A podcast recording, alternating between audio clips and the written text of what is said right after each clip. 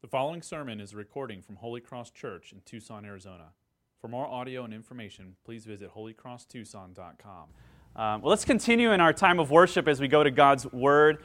And we're actually wrapping up our series through the book of Acts, our 12 week series, and this brings us to our close. We'll be closing in Acts chapter 18 this morning. And so go to Acts chapter 18, we'll start in verse 1.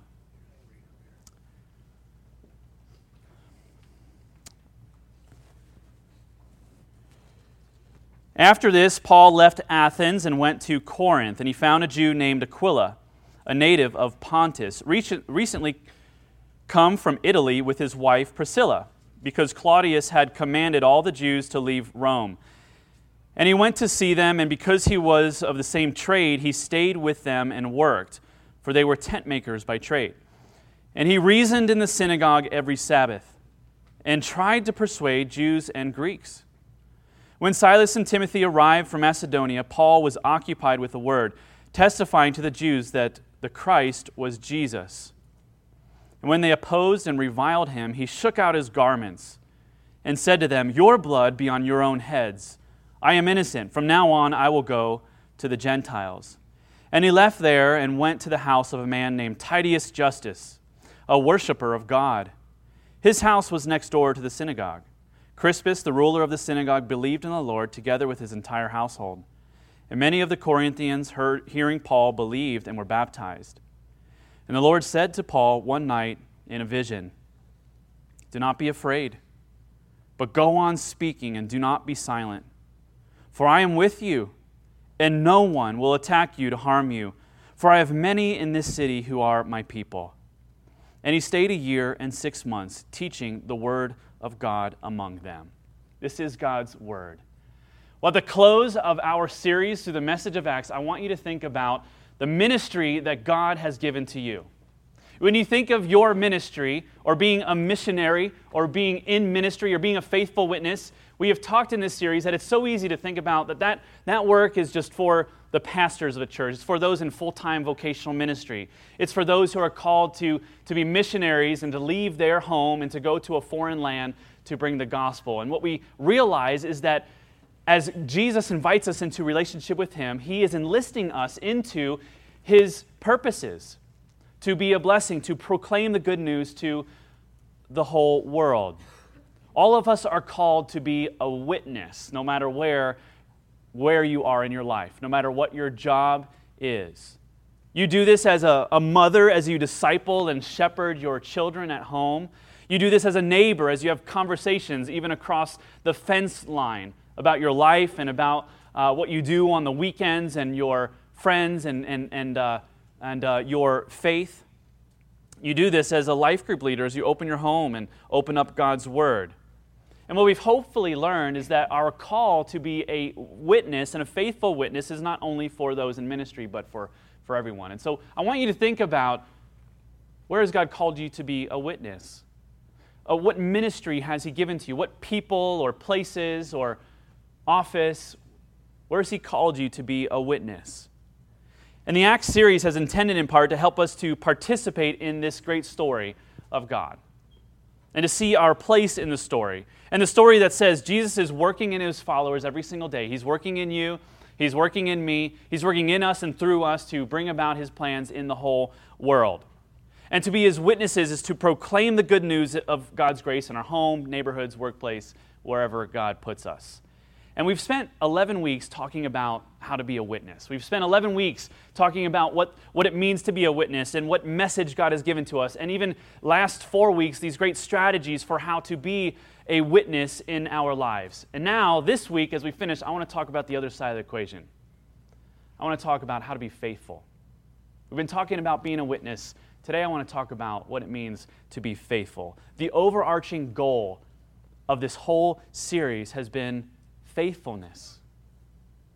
I want to talk about what it means to be faithful to that witness. And when we stand before Christ, we long to hear those words that, that he says that he will say to his people when he says, Well done, good and faithful servant. It's this wonderful phrase that we are comforted by when, when we go to funerals and we are reminiscing the, the life, or celebrating the life of those who have passed away. And we say, this person has loved Jesus to the very end, and they now have heard the words from Christ Well done, good and faithful servant. We take comfort in these words. We long to hear these words from Christ. I do. I hope you do as well. And not once are we told in anywhere in Scripture to long to hear the words, Well done, good and successful servant. Well done, good and theologically smart servant. Well done, good and fruitful servant, even. But well done, good and faithful servant. This is what God calls us to. Specifically, we are called to be faithful. What does it look like to be faithful in our ministry, in the witness of our faith in God's word and his story? Well, Paul gives us a great picture of faithfulness in this passage and what we need to know if we desire to be faithful witnesses. And I want to be faithful. I know you want to be faithful. And if you do, we must do we must know just a couple things. The first thing here that we need to know if we desire to be faithful is that participating in ministry with Jesus is an invitation into pain. I beg you, please wait for point number two before you leave. But before we get to point two, we need to get to this. To be a witness, to be faithful, to be a faithful follower of Jesus, we need to understand that Jesus is inviting us into conflict. He's inviting us into pain. He's inviting us into discouragement. It's an invitation into pain. You will despair. You will struggle. You will want to give up. And some days you will give up. You will want to throw up your hands and say, I don't want to do this anymore. If you think that you will get to heaven and Jesus will say, Well done, good and faithful servant, and you think, Oh, it really wasn't that bad. It really wasn't that hard, but thank you. I was really just doing what I'm just naturally good at. I was really just taking one day at a time. And, you know, sure, there were some struggles along the way, and there were some tears, and there were some temptations, but honestly, I just felt. I just felt like particularly gifted at being this kind of person, but thank you. It's just good to be loved. No, you will not say that. He will say, Well done, good and faithful servant. And you will turn to him and you will say, What was that all about? That was miserable. What kind of sick joke are you playing? Do you realize how horrible that was? The life that I just lived. Do you realize how painful? Do you realize how tempting? Do you realize I spent most of my days in grief and pain and in tears and frustration? And then He will usher us into eternal peace and rest, and we will be so glad that it is over. There will not be an ounce of this life that you will say, well, there were parts that were really great it will pale in comparison to the joy that you will have. And you will realize that this life was so filled with grief and pain. Do you realize what is your picture of the life of a Christian that he has called you into? Look at Paul. Here is Paul at, at, Corinth. He goes into Corinth, and Corinth is known for its prosperity and its immorality. Paul's main four main cities that he goes to in the book of Acts is Corinth, Ephesus, Athens and Rome. Athens was the intellectual center of the world. Think of Boston in the U.S. Uh, Ephesus was the, um, sorry, that, that's Athens. Ephesus was the arts and pop culture center of the world. Think of L.A. Rome was the government center of the world. You think of our D.C. And Corinth is the commerce center of the world, the place to accumulate great wealth in business and in power. Think of New York City. And Paul goes into this city. He goes into Corinth. And we know that Paul, right before he goes in, as he's writing a letter to the church at Corinth, he goes here because he knows how difficult it is to pierce the, it with the, the culture with the gospel, and he's terrified. He writes to them in 1 Corinthians and says, I came to you in weakness and fear and with much trembling. He comes into this city terrified because he knows that the gospel, side by side with the values of that culture, are going to be so opposite that he is going to experience a ton of suffering and he's terrified. Paul, think of Paul, the hero a hero of our faith, a hero of, of the New Testament, a hero of the, of the church. And he says, I don't want to go. I don't want to be a part of that. I don't want to. It's going to be so difficult because it was such a bad place.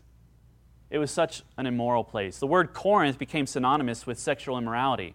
To be a, a Corinth, uh, Corinthiastes, to be a Corinthiastes in that world was to be a person that, was, that gave themselves to a life of sexual immorality. It was a, they used that word, oh, you're a Corinthiastes. Oh, they knew that meant that you were, that you were sexually immoral. There's a dorm at the U of A. Uh, when I was a student there, uh, Coronado, it was called Scoronado. Where, where was I? Um, because if you, this, it was just synonymous with sexual immorality and what happened there. It was like bringing the gospel there. Well, I feel called to Scoronado. I feel called to bring the gospel here where there is great sexual immorality. That's where Paul's doing ministry. And they curse him and they reject him and they, they reject God. They reject his message. They revile him. They blaspheme him and God. They, they mock him and laugh at him. They ridicule God. And Paul, of all people, becomes discouraged. Will you just think about this? Paul, of all people, becomes painfully discouraged.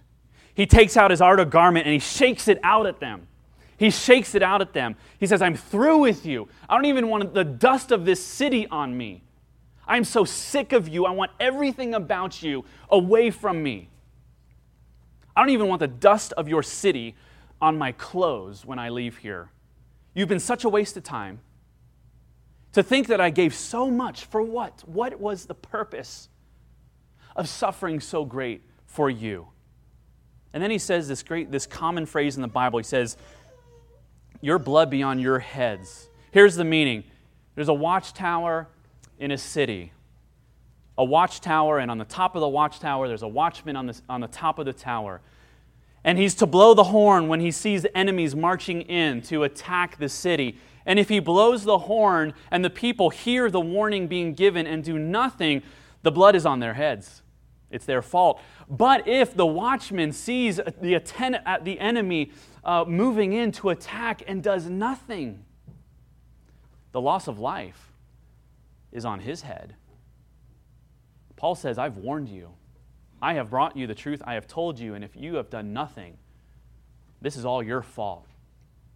And I am innocent.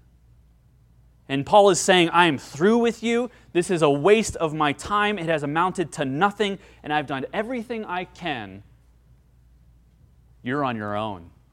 Paul is slamming the door behind him. He's, this is like the shaking out of the garments. This is like, he's giving them the bird. I mean, he is. He's like, forget you guys. Paul, the great apostle, great writer of the New Testament, God's Word. Here is Paul giving his life to the gospel and speaking of things in a city that nobody wants to hear, no one cares about. Can you identify with Paul? Being a Christian will bring you through times in your life when you will say, Is this really making a difference? Does anybody care? I mean, look at what I have given up. Look at what I have got, done, God, for you. Look at what I have given up. Does anybody care? Is it making a difference? What does it matter if I do something and say something to proclaim the good news or if I don't? Will it ever make a difference? What a waste of time. Have you ever felt that? Paul did. Have you ever felt, but look at, look at what I've lost because I have taken that chance, because I've been bold in my faith. Look at the reputation that I've lost. Look at the, the, the possessions. Look at the prestige. Look at the friendships. This is not what I signed up for. Christians love to say that. You ever notice that? This is not what, like, this is like being a Christian is this voluntary, you know, subscription in this club rather than God's rescue from a life of sin and condemnation into life everlasting. This is not what I signed up for. I've been in full time ministry for 15 years plus, and I've wanted to shake it out 36 times, more or less. I don't know. That seems low. Probably given over well over 600 sermons, half of which I have felt were completely pointless. Ones that I didn't even want to hear, ones that I almost fell asleep listening to. Conversations with non Christians that I've had and Christians that I have felt certain were so unproductive.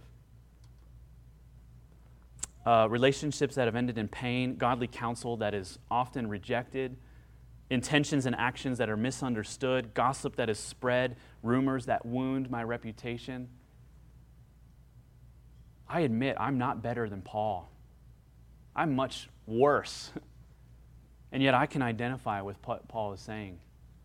It's hard and God's given you a ministry too. I don't want you to see that this is just a, a passage for pastors, for missionaries who enter into tough and difficult situations of ministry. God has called you into the very same thing. Have you ever wanted to give it up? Have you ever wanted to say, This is for somebody else to deal with? I do not feel called to a life uh, in the spotlight for God. That's not for you to decide. He has planted us in a place, He has given us a sphere of witness. He has called us to be bold and to be true. He has called us to be courageous and compassionate. He has called us to be His witness, but more importantly, He's called us to be faithful. And we, many times, will say, I don't want to be. I don't want to be. I want this is not fun. If it surprises you, it surprises you to hear that, that I am not as good as Paul, that I'm actually much worse. We, you might not have a proper view of what it means to be a follower of Jesus what he's called you to. We've all been called into ministry, to be a witness, to be faithful in our friendships, to be a mother in Christ, to be a coworker in Christ, to be a boss unto Christ, to be a neighbor in Christ. We've all been called to be instruments of God's goodness and purposes in the world. If we confess Christ, if He's brought us into His body, then we are an instrument for His glory. We've all been called to pursue peace and unity with those who have wronged us and hurt us. We've all been called to boldly witness the gospel, even when people don't want to hear it. We've all been called to disciple the young among us, to befriend the friendless, and to encourage the discouraged. We've all been called to bring the message of the gospel to people who likely don't want to hear it and will likely revile us and blaspheme God and call us ridiculous and say, you know what, that's what's wrong with the world, people like you, who will call you a bigot. Have you ever felt the urge to say, well, I just don't want to? I'm tired. I don't want to lose friends and money and reputation. I just don't see what good will come of me doing this. If you're a parent, don't tell me you haven't wanted to shake out your garments at the dinner table and shout, The blood be on your heads. You've said that. Maybe not those words, but you have said that. I just need a break. I need a minute. That's what Paul is doing. If you don't tell me you haven't wanted to shake your garments out to a friend who has crossed the line too many times and just said, you know what? I'm done. There's no hope for you anymore. Don't tell me you haven't wanted to shake your garments out at your office or to your neighbor and say, You're somebody else's problem. Maybe someone else will come along and, and can speak into your life because I am done. Does your explanation, does your expectation of what your life as a Christian should look like allow for seasons of deep pain and disappointment? Does it? If you expect your life of following Jesus to yield endless seasons of happiness and comfort, you might be following a false idea of Jesus. He's never called you to that life. He did not suffer and die so that we would never suffer and die. He suffered and died so that in our suffering and dying, we would have hope. We would not be alone. We would be rescued ultimately from that. That our suffering and our death would be temporary. That the curse of sin and that the sting of death would not consume us, but that we be rescued from it. He died and suffered so that this word and the things that we say and the suffering that we experience would never be wasted. That's why he suffered and died. If we desire to be faithful, we should be aware of and repent of our longing to be ultimately satisfied by the things of this world. Can you take a moment and assess yourself? Can you think of your own self and your life and your heart? If we want to be faithful, if we want to be faithful witnesses, we have to acknowledge and repent of our desire to find ultimate, ultimate satisfaction with, from the things of this world. They will disappoint you. They will make you weary and they will fatigue you. For Paul, there was long periods we see in this passage and elsewhere long periods of unfruitful ministry to, that led him to the point of burnout. He was drained of any real satisfaction in his ministry. He's too tired, he's too numb, he's too hardened to enjoy the ministry that God's given to, to him. And he says, Fine, I'm leaving you and I'm going to go hang out with the Christians. I'm going to go hang out with this worshiper of God. He understands me, he gets me. I'm going to go hang out with my friends. And you convince yourself, well, this is what God has called you to do. He, God, has called, God has called you to enjoy your friendships, hasn't He? So you justify all these things. You, you convince yourself that God's called you to happiness. Well, we all need encouragement. We all need friends. We all need uh, rest. But don't confuse that with being afraid. Don't confuse that with running away from what He's called you to. And we should not be surprised when we experience similar things. We, not, we should not be surprised when we become too numb, too tired, too discouraged, too hardened in our heart to enjoy the blessings that God has given to us. Don't be, don't be confused or surprised when you experience similar things that Paul has experienced. Because being a faithful witness is impossible without resting in the comforts and assurance of God's faithfulness to his purposes for us. My friends, let me point you to this comfort. Let me point you to our next point that I told you, which was coming. Even though we struggle in our faithfulness to God, God does not struggle in his faithfulness to us.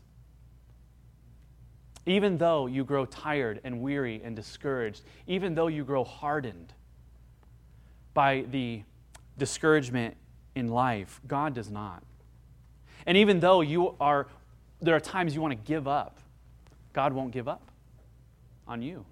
Even though there are times that you are faithless, God will remain faithful. Be counseled by Jesus' counsel to Paul in verse 9 and 10. Do not be afraid, but go on speaking and do not be silent. For I am with you, and no one will attack you and to harm you. For I have many in this city who are my people. And Paul was so encouraged by this counsel, he stayed for a year and a half. He stayed for a year and a half more. And he, moments before, was shaking out his garments and said, I'm done. And then he served for a year and a half more. And you say, Well, of course. Jesus shows up in my bedroom tonight, I'll do whatever he says. Of course, of course, Paul is staying a year and a half. I'm surprised it wasn't longer. When am I going to get my midnight vision? When am I going to get Jesus at the foot of my bed? If he were to do these things. Before you think that, that's great for Paul. What about my encouragement? You should realize that Jesus' message to Paul in this passage is almost completely a repetition of everything God has ever said to his people. There's nothing new here. Jesus is repeating what God has said in the Old Testament forever. Don't be afraid. Trust in me. Keep going. And I'm going to win. I'm going to complete all my purposes for you and for the world, and I won't give up. Don't be afraid. Keep doing what I've asked you to do. Keep being faithful. I'm not going to leave you, and everything's going to be okay. He keeps saying this all throughout every time God's people become weary and afraid. God visits them and he tells them the same thing Don't be afraid. I'm with you. I'm not going to give up on you. So keep going. Therefore, we can receive these words as if Jesus is saying them directly to us. If you are discouraged, if you are tired, if you are wanting to give up and you want God to tell you something, he let him tell you now. Because every time we go to his word, it is Jesus that is speaking directly to us. You can receive these words spoken to Paul as if Jesus is saying them directly to you and directly to me. Because this is true, because he tells us this, because he counsels us in this encouragement, where he says to you, I am with you, do not be afraid. Now, first of all, do you have a view of God that he, would, that he has to say, the first thing has to say, don't be afraid? Do you have a view of God that is so intimidating and so majestic and so wonderful and so powerful that when He visits you, He has to say, I'm not going to kill you? Or do you have a view of Jesus that He's like, hey, bud, what's up? What's going on? Life's hard. Ah, life is hard. What are we going to do about that? Do you have a, such a weak and pathetic Jesus that He comes in the room and you're not terrified? First of all, every single time that the presence of God visits His people, the first thing is always, don't be afraid. I'm on your side. Everything's going to be okay. So, see that first. God is mighty. What do we learn about God in this? He is mighty, He is powerful, He is, he is sovereign and in control. He is not weak. Therefore, receive these reminders of these truths. What can you, what can you take home? What can you hear from Jesus' words? Here's a few things. First, lack of ministry effectiveness should never be confused with a lack of God's presence and care. You feel stuck? You feel like you're a horrible parent, a horrible witness, a horrible Christian, a horrible follower of Jesus? That should never be confused with a lack of God's presence or care. Jesus assures Paul, even in the midst of a lack of ministry fruit, a long season of Paul who was called into ministry, and Jesus meets him face to face and says, Go, and you're to you're to spread the gospel. And Paul goes and gives up his whole life, and nothing is happening. No one is believing in Corinth. The opposite is happening. They're like, Gosh, come on, man. This is ridiculous. No one's to believe you. And he says, I give up. Then Jesus tells him, in the midst of a lack of ministry fruit, he says, I'm with you and I will sustain you. Do not be afraid. Keep speaking and being bold and say what needs to be said, even if no one listens. Keep doing what I've asked you to do. I am with you, and no one will attack you or harm you. God knows your struggles. That's what I see from this. These words from Christ to Paul God knows our struggles. He speaks to him exactly, he gives him comfort exactly where he needs it. He speaks into his struggles. God knows your struggles. You are not alone. Second, God cares about your struggles. He cares about your struggles to speak to you, to give encouragement to you. He cares so much that He gave His own Son to die for you. And God is able to sustain you and protect you in your struggles. If these were not true, all these things that Jesus says are just lies. It's cruel. Think of this if God does not know our struggles, if He does not care about our struggles, and if He can't do anything to fix our struggles, then Jesus is just a cruel, a cruel counselor. Mean. I mean, this is really mean. It's like saying to a kid, you can, you can be whatever you want. How cruel is that? You can, there's lots of things you can't be.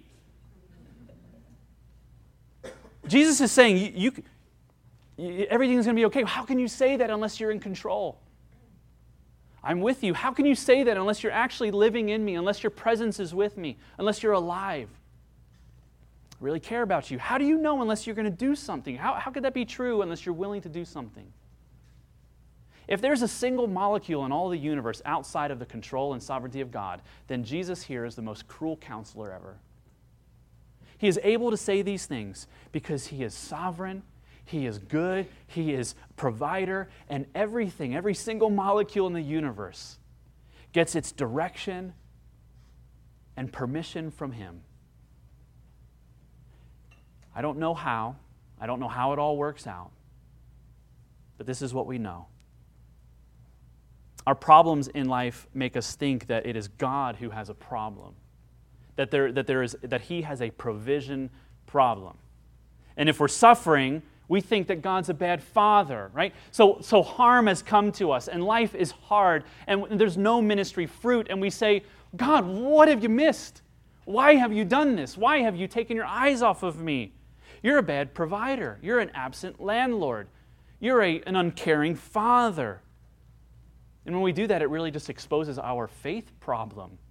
When life hits us hard and your first question is, God, why have you failed me? Instead of saying, God, what do you need me to see? Then we have a faith problem. We expose that our hearts are not as pure as we thought. We expose that our hearts are not as focused on Him as we thought. We expose that we truly love the things of this earth, and we think that following Jesus means being happy forever. And we've bought into the cultural lies that says happiness and comfort are the peak of success. If you're happy, if you're comfortable, you've made it. Do you realize that the best Christians in the Bible often suffered the worst? No one made it past 33. Now, I'm, I'm, I must be a bad Christian because I'm older than that. Are you faithful? Are you being faithful? God's sovereignty and control of the universe is not a deterrent for our trust in Him. When we realize that God is sovereign, that He is control, in control, that He is good, that should not make us think, well, then, then He's got it. I don't need to do anything. God's sovereignty and control of the universe is not a deterrent, but rather it is fuel. It is fuel for our faithfulness. It is fuel that makes us say, well, then I can keep going. I can keep trusting. I can keep believing. I can keep sacrificing. I can keep being bold because He's in control and everything is going to be okay. What else does it show us? That God is working through and in spite of the wickedness of others. Can you think of the things that deter you from being a faithful witness, that make you want to shake your garments out, that make you want to say, I'm done with this? What is it? Make a list in your head. What are those things that discourage you? The difficult conversations, the insults, the damage to your reputation, the damage to your favor among coworkers, the feelings of just disappointing others and not being liked, the embarrassment, the humiliation, the ridicule. What makes you say, I just don't want to do this anymore? The feeling that you're always disappointing people, the feeling that you're not making a difference, the feeling that you're just tired of being looked at and thought of by others as just this weird, weird alien person that is stupid or something? The, what, what are the things on the list that make you think, I'm just not going to engage in this? God fashions every hurt, every disappointment, every weakness, every sin into a future of blessing for his people. He takes it all, he fashions it all together. He promises to do that for the people he loves. He said he promises for those who are his people. He says, I I'm going to fashion every hurt, every wound, every weakness, every, every word of, of, of, of harm that has come your way, every arrow that is shot towards you from others, every wickedness and every evil intent, everything that breaks your heart. I'm going to use all of that and wrap it all up into future blessing for you. And he doesn't tell us how he does it. He just tells us, I'm going to do it and you need to trust me. And that's the hard thing. I wish I could tell you, now let me, let me show you all the ways that God is going to do this. I can't tell you that. And, and Paul is never told that. He's just told, I'm going to, I'm going to fashion all of this, all of these wounds into future blessing, and you just have to trust me. You have to believe me. Well, how do I know? Well, I'm alive. Look at, look at everything that has happened. Look at every promise I've ever made. Have I ever broken a promise? No. You, you know that I, I was killed. You, you were there. And now I'm alive. You saw me. How could that be? How could I tell you to trust in me and that I'm trustworthy and you not believe that? If Jesus is alive, if he died for your sins, if he calls you his beloved, if he has promised life and love and friendship, if he sits enthroned over all of creation, if he has promised hope and restoration in your life and in the world, what if you have to fear? What, what seriously could go wrong? Nothing. What insult, what discouragement, what bad thing can happen that can deter God and thwart his plan? Nothing. We learn that from the Bible, not even death itself. That's why Paul was not discouraged by death. He says to live is Christ and to die is gain. He says if I'm alive and I'm being, being inflicting, uh, pain is being inflicted on me, well, then the gospel is being proclaimed. And if I die, I get to be with Jesus. It's a win win. Do you have that mentality? To live is gain, to live, to, to, to, to live is Christ, to die is gain. So even death itself cannot destroy God's plans for me or for you. There's literally nothing to fear, nothing to be afraid of. He doesn't tell us how to do it, He simply tells us to trust in His love for us. You don't know how God will act. You don't know how God will act. You don't know when He will act. You don't know if He will harden a heart or soften a heart. When you speak uh, in boldness and in compassion of the gospel to others, you don't know how it will be received. Some will be hardened by it, some will be softened by it. You don't know. And that shouldn't matter. You don't know it, it, what will happen. And yet, every work done, every word spoken, and every effort spent for the gospel will not be wasted. Every word will not be wasted. Any word will not be wasted. Not a single one. Not a single tear shed will be wasted. Not a single hurt. So the question is is this enough for you? I mean, honestly, ask yourself is it enough for you to keep going? If it's not, then what that does is it exposes where you're placing your real hope. What you ultimately love is the pleasure and fulfillment of, of this present world and not Christ. What it's exposing is weakness in your relationship with Jesus. It's exposing a love and a temptation to love the things of this world that ultimately cannot satisfy. And we need to say, Yes, I acknowledge God. I, I love the things of this world. I'm tempted to find my comfort ultimately in, in the pleasure of, of people, the praise of, of man, in, success, in material success. I'm, I'm tempted to find comfort in, in seeing exactly how you will use every, every wound right now. And God doesn't always show us. To be faithful is to take God at His word, to trust Him, even when we cannot see how He's working out the details of our suffering. That's what Jesus asked Paul to do. Lastly, we can do that because this there's more going on that you can see. There's more going on that you can see. And that's what Paul that's what Jesus tells Paul. There's more going on here than you can see. Corinth was a place that Paul said, I'm through with you. What a waste of time. To which Jesus said, I have people here who belong to me. You got to think, Paul's thinking, how is that possible? I've, I've met the people here. How could they be, be, be your people? Don't miss this. This is saying something incredibly true and beautiful about how God works. No one is too far gone. Paul looks on the landscape of this, this, this city that is incredibly uh, given themselves to sexual immorality, and God says, Some among them I've died for. And I have chosen out of my sovereign plan to take them out of a life of sin and into a life of faith. And you don't know who they are. This is how God works. And so we go through life thinking, we, we, we predict, you know, that's a good person. That, that, God can do good work with that. That person, that, that bad person, uh, that doesn't seem like the Christian type. And that's just going to cause me pain and suffering. And you know what? The gospel is just going to be confusing to them. But this person's great.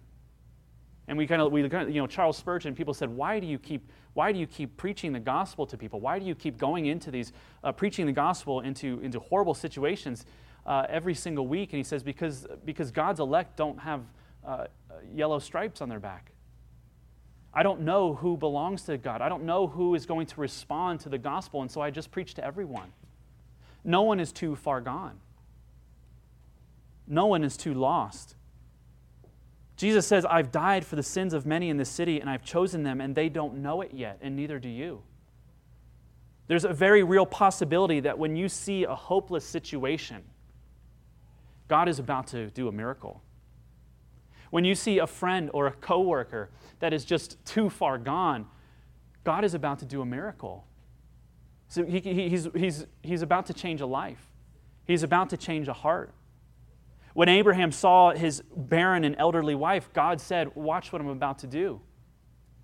When, when Moses stood before the Red Sea and the enemy coming uh, on his, uh, to his back, about to kill them, and, and they're stuck, God says, Watch what I'm about to do.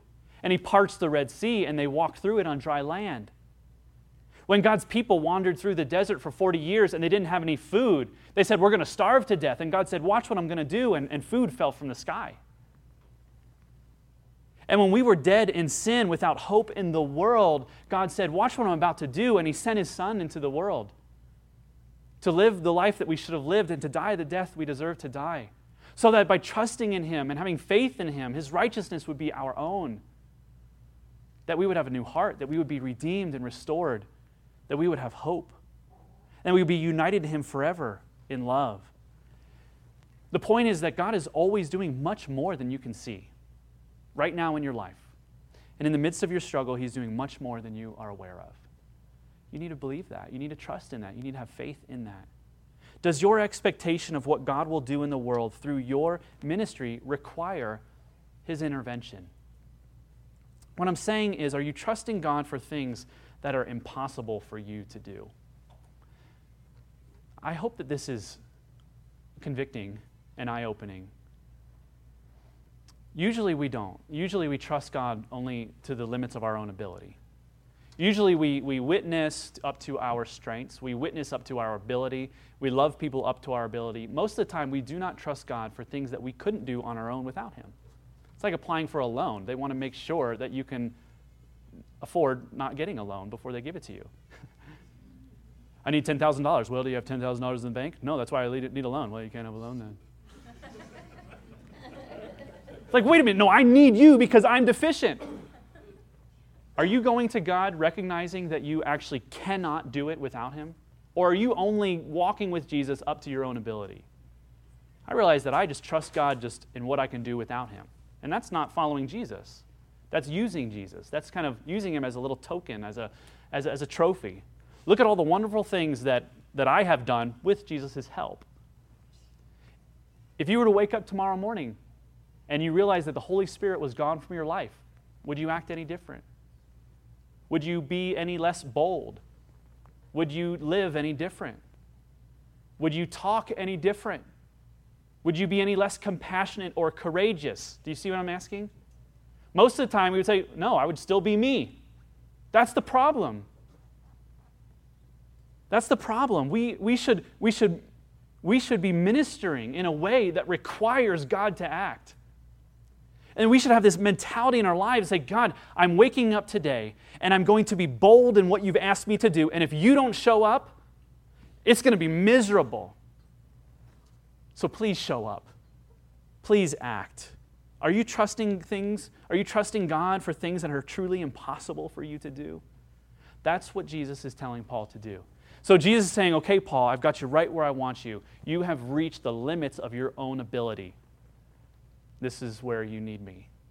You're right. You can't do this without me, but you need to keep going because I'm with you. And I'm going to do something here. Our mission is, is an investment in the lives of other and sometimes very long term.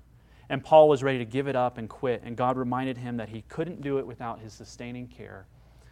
And neither can you, and neither can we as a church. Are you being faithful?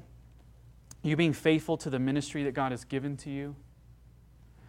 the people that He's placed in your life? Are you being faithful in a way to the ministry He's given to you in a way that requires God to act?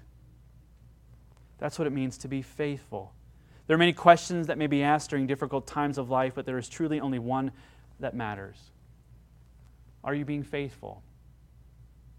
Are you being faithful? Are you keeping your eyes on Jesus?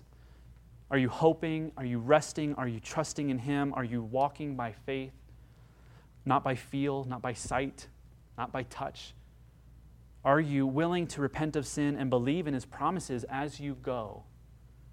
Are you being faithful? God will always be faithful to his purposes for you.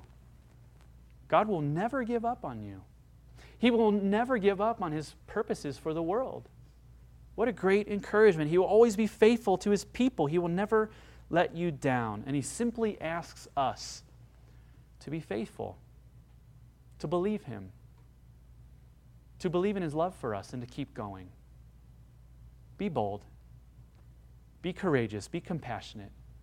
Speak the words He has given to you, and trust in Him. Be faithful. Let's pray.